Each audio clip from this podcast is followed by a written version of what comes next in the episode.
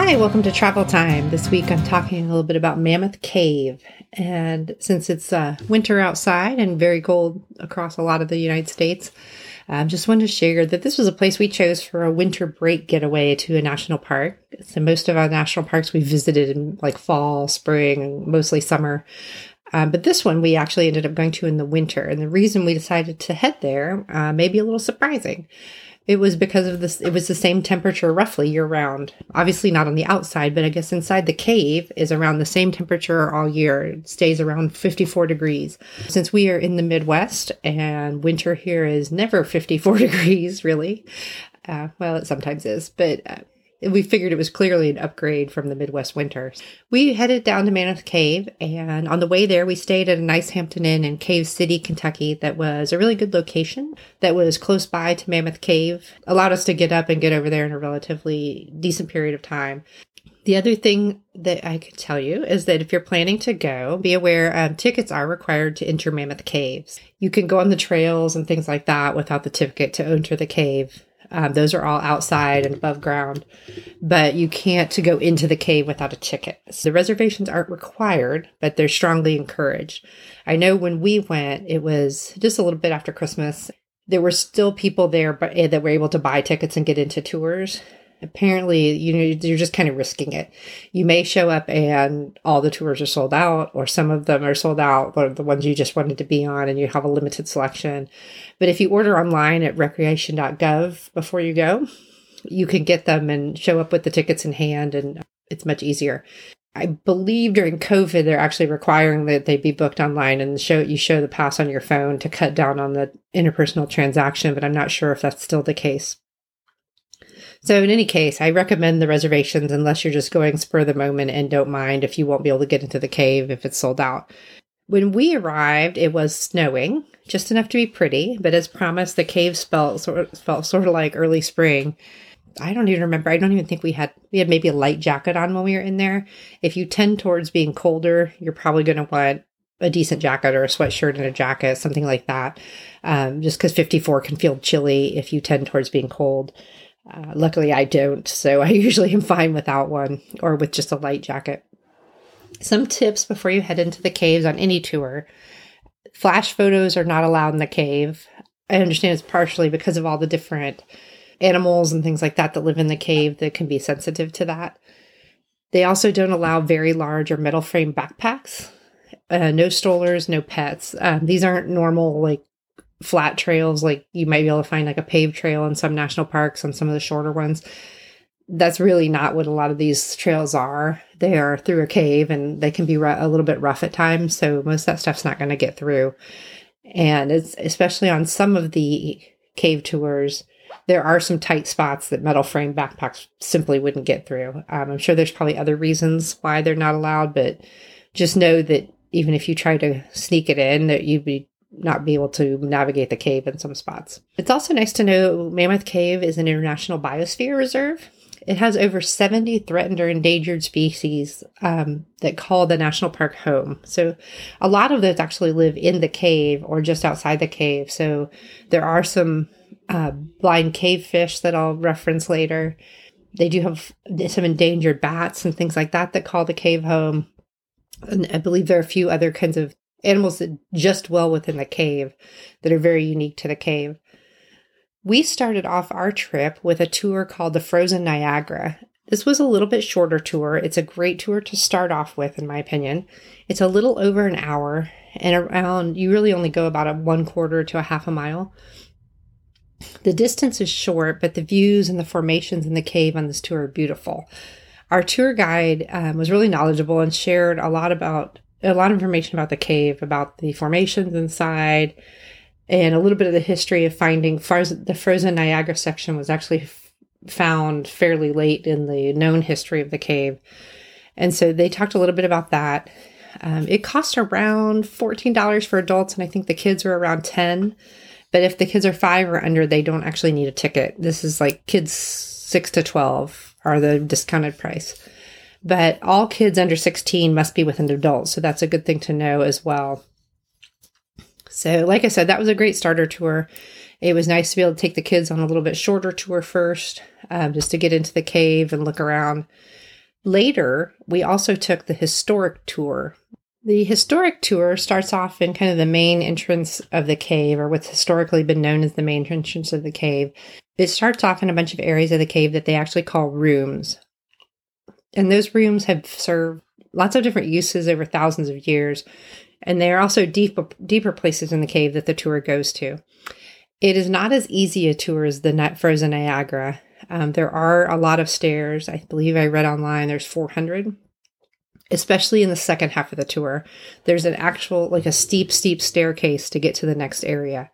So just be aware that if you get to that point, you pretty much have to go straight ahead because there are not a lot of I mean, it's a cave, so there aren't a lot of lights and things like that. So it's not like you could just turn back and go back the way you came.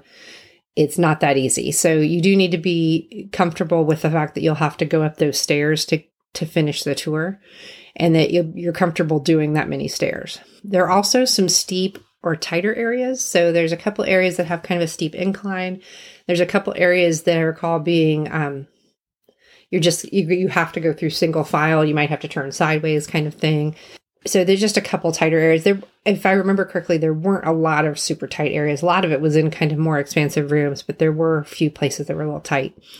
It took us around two to two and a half hours for this tour and it went a total of about two miles or so. It's typically listed as a moderate. There are a few other tours about this length that are actually listed as strenuous because they have even more stairs than this one has or more steep parts things like that or more rocky terrain than this one had. So just look, definitely look at the strenuous, moderate, easy ranking if you have troubles with mobility or things like that, because you'll want to know. Or if you're like if you have a bunch of fears of the dark, caves might be not be an option for you anyway. But if you are afraid of the dark or heights or things like that, you might want to consider that. Just because very deep into the cave, it is quite dark. There's no natural light that gets into some of the parts of the tour. And the stairs, as I mentioned, very, very steep. And you can tell you're very high up in the air. So if you have fears along those lines, you might want to take that into account as well. We had a blast doing this one. The thing I liked about it for me was that I have a very um, big love of history, and this tour was great because it was very heavy on the history and the stories about the cave. They shared a lot of interesting or fun stories of things that happened in the cave. So, some of the things that I remember. Slash, um, I also kind of looked online to remi- remember some of the details of the stories to make sure I remembered them correctly. Some of my favorite his- historical tidbits were you do go through a mine on this tour that was used for saltpeter. And I guess over thousands of years, bats had living in the cave had led to guano deposits, which made the dirt rich in calcium nitrate. And so calcium nitrate, when it's mixed with other high potassium materials, makes saltpeter. And saltpeter is a principal ingredient in gunpowder.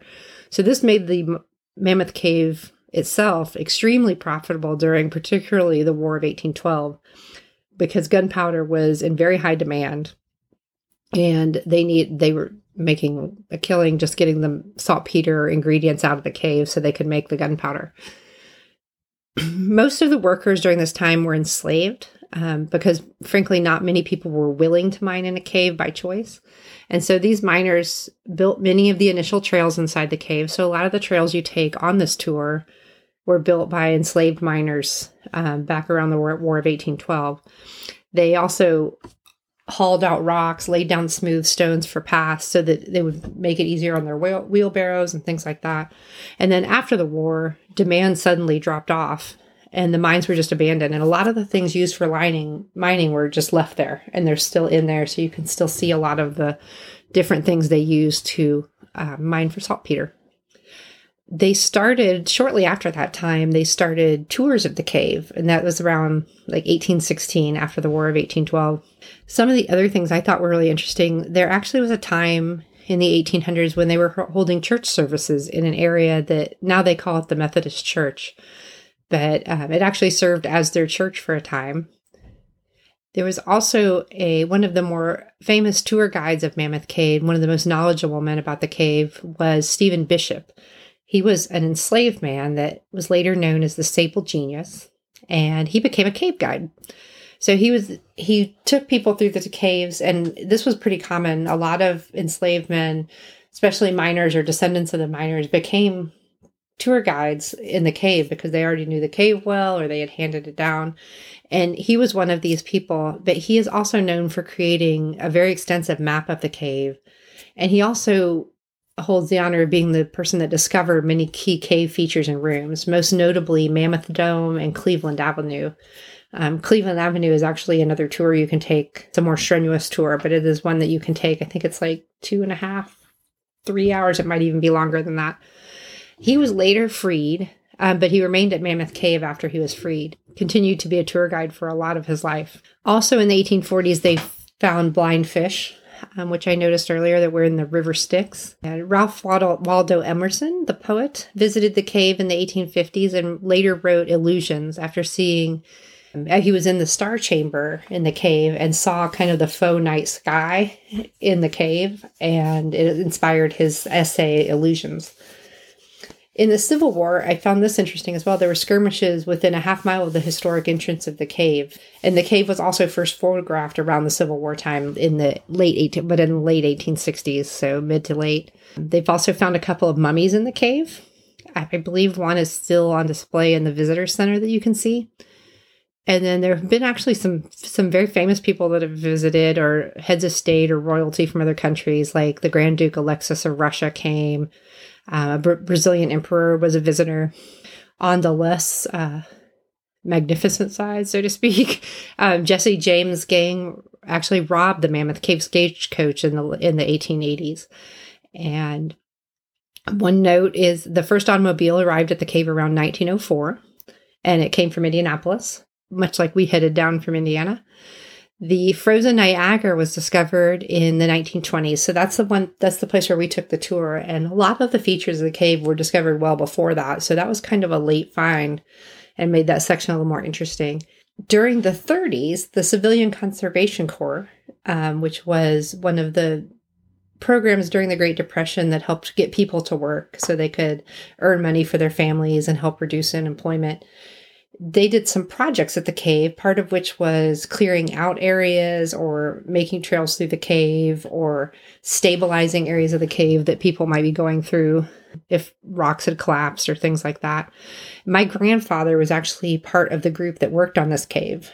So it was kind of nice for me to be able to come and visit it because he had told me stories about working in the caves and clearing them out when he was in the Civilian Conservation Corps. So personally, that was that was pretty interesting. The total surveyed length of this cave is 144 miles. It is the largest known cave system in the world. It's just so hard to fathom just like thinking about it, but it, extends out throughout that whole area of Kentucky. Obviously, at 144 miles, it's just massive. It's not all straight linear.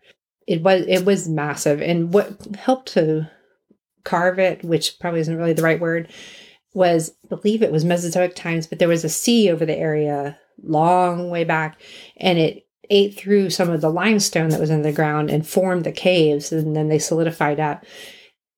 And I mentioned this because there actually was some recent cave history that came up in 2020. One of the most diverse um, sets of shark skeletons was found in the cave during 19, during 2020, and it had over 40 fossilized species of sharks and relatives of sharks. Um, and they think it was likely from the late Paleozoic era. So it would have come from during the time when the sea was still over the area and kind of carving out the cave. And I just found that really interesting. Also, interesting that they were able to make those discoveries during what was definitely a challenging year as far as exploration and really everything. So those are just some interesting facts. It's, it's kind of a lot of little random facts. I just found all of those really interesting the person that gave us a tour also pointed out an area where it's rumored that some robbers, not Jesse James, but some other robbers, like hid out in a little opening of the cave for a couple days before they went made their way on to hide out from the law. And I couldn't find anything online verifying that, so I'm not sure if it was a tall tale or if it was real. So I didn't include all the details of that story here, but it's definitely kind of fun to hear all the different ways the cave was used over over time from the Native Americans and before to now. It's there's evidence of human occupation of the cave or use of the cave for thousands of years back. So it is it's really interesting to hear that vantage point. I would highly recommend a visit to Mammoth Cave. Really loved going there in the winter just because it was a great winter getaway. And it wasn't, we knew that we wouldn't have to worry about rain or snow or any of that kind of stuff. I would love to go back in the spring because I understand a lot of the outside areas are also very beautiful. And while we did see them covered in snow, we didn't really get to explore much. So at some point, we'll probably head back just so that we can um, see more about it. If you have not been to Mammoth Cave National Park, I encourage you to check it out. And until my next podcast, happy travels.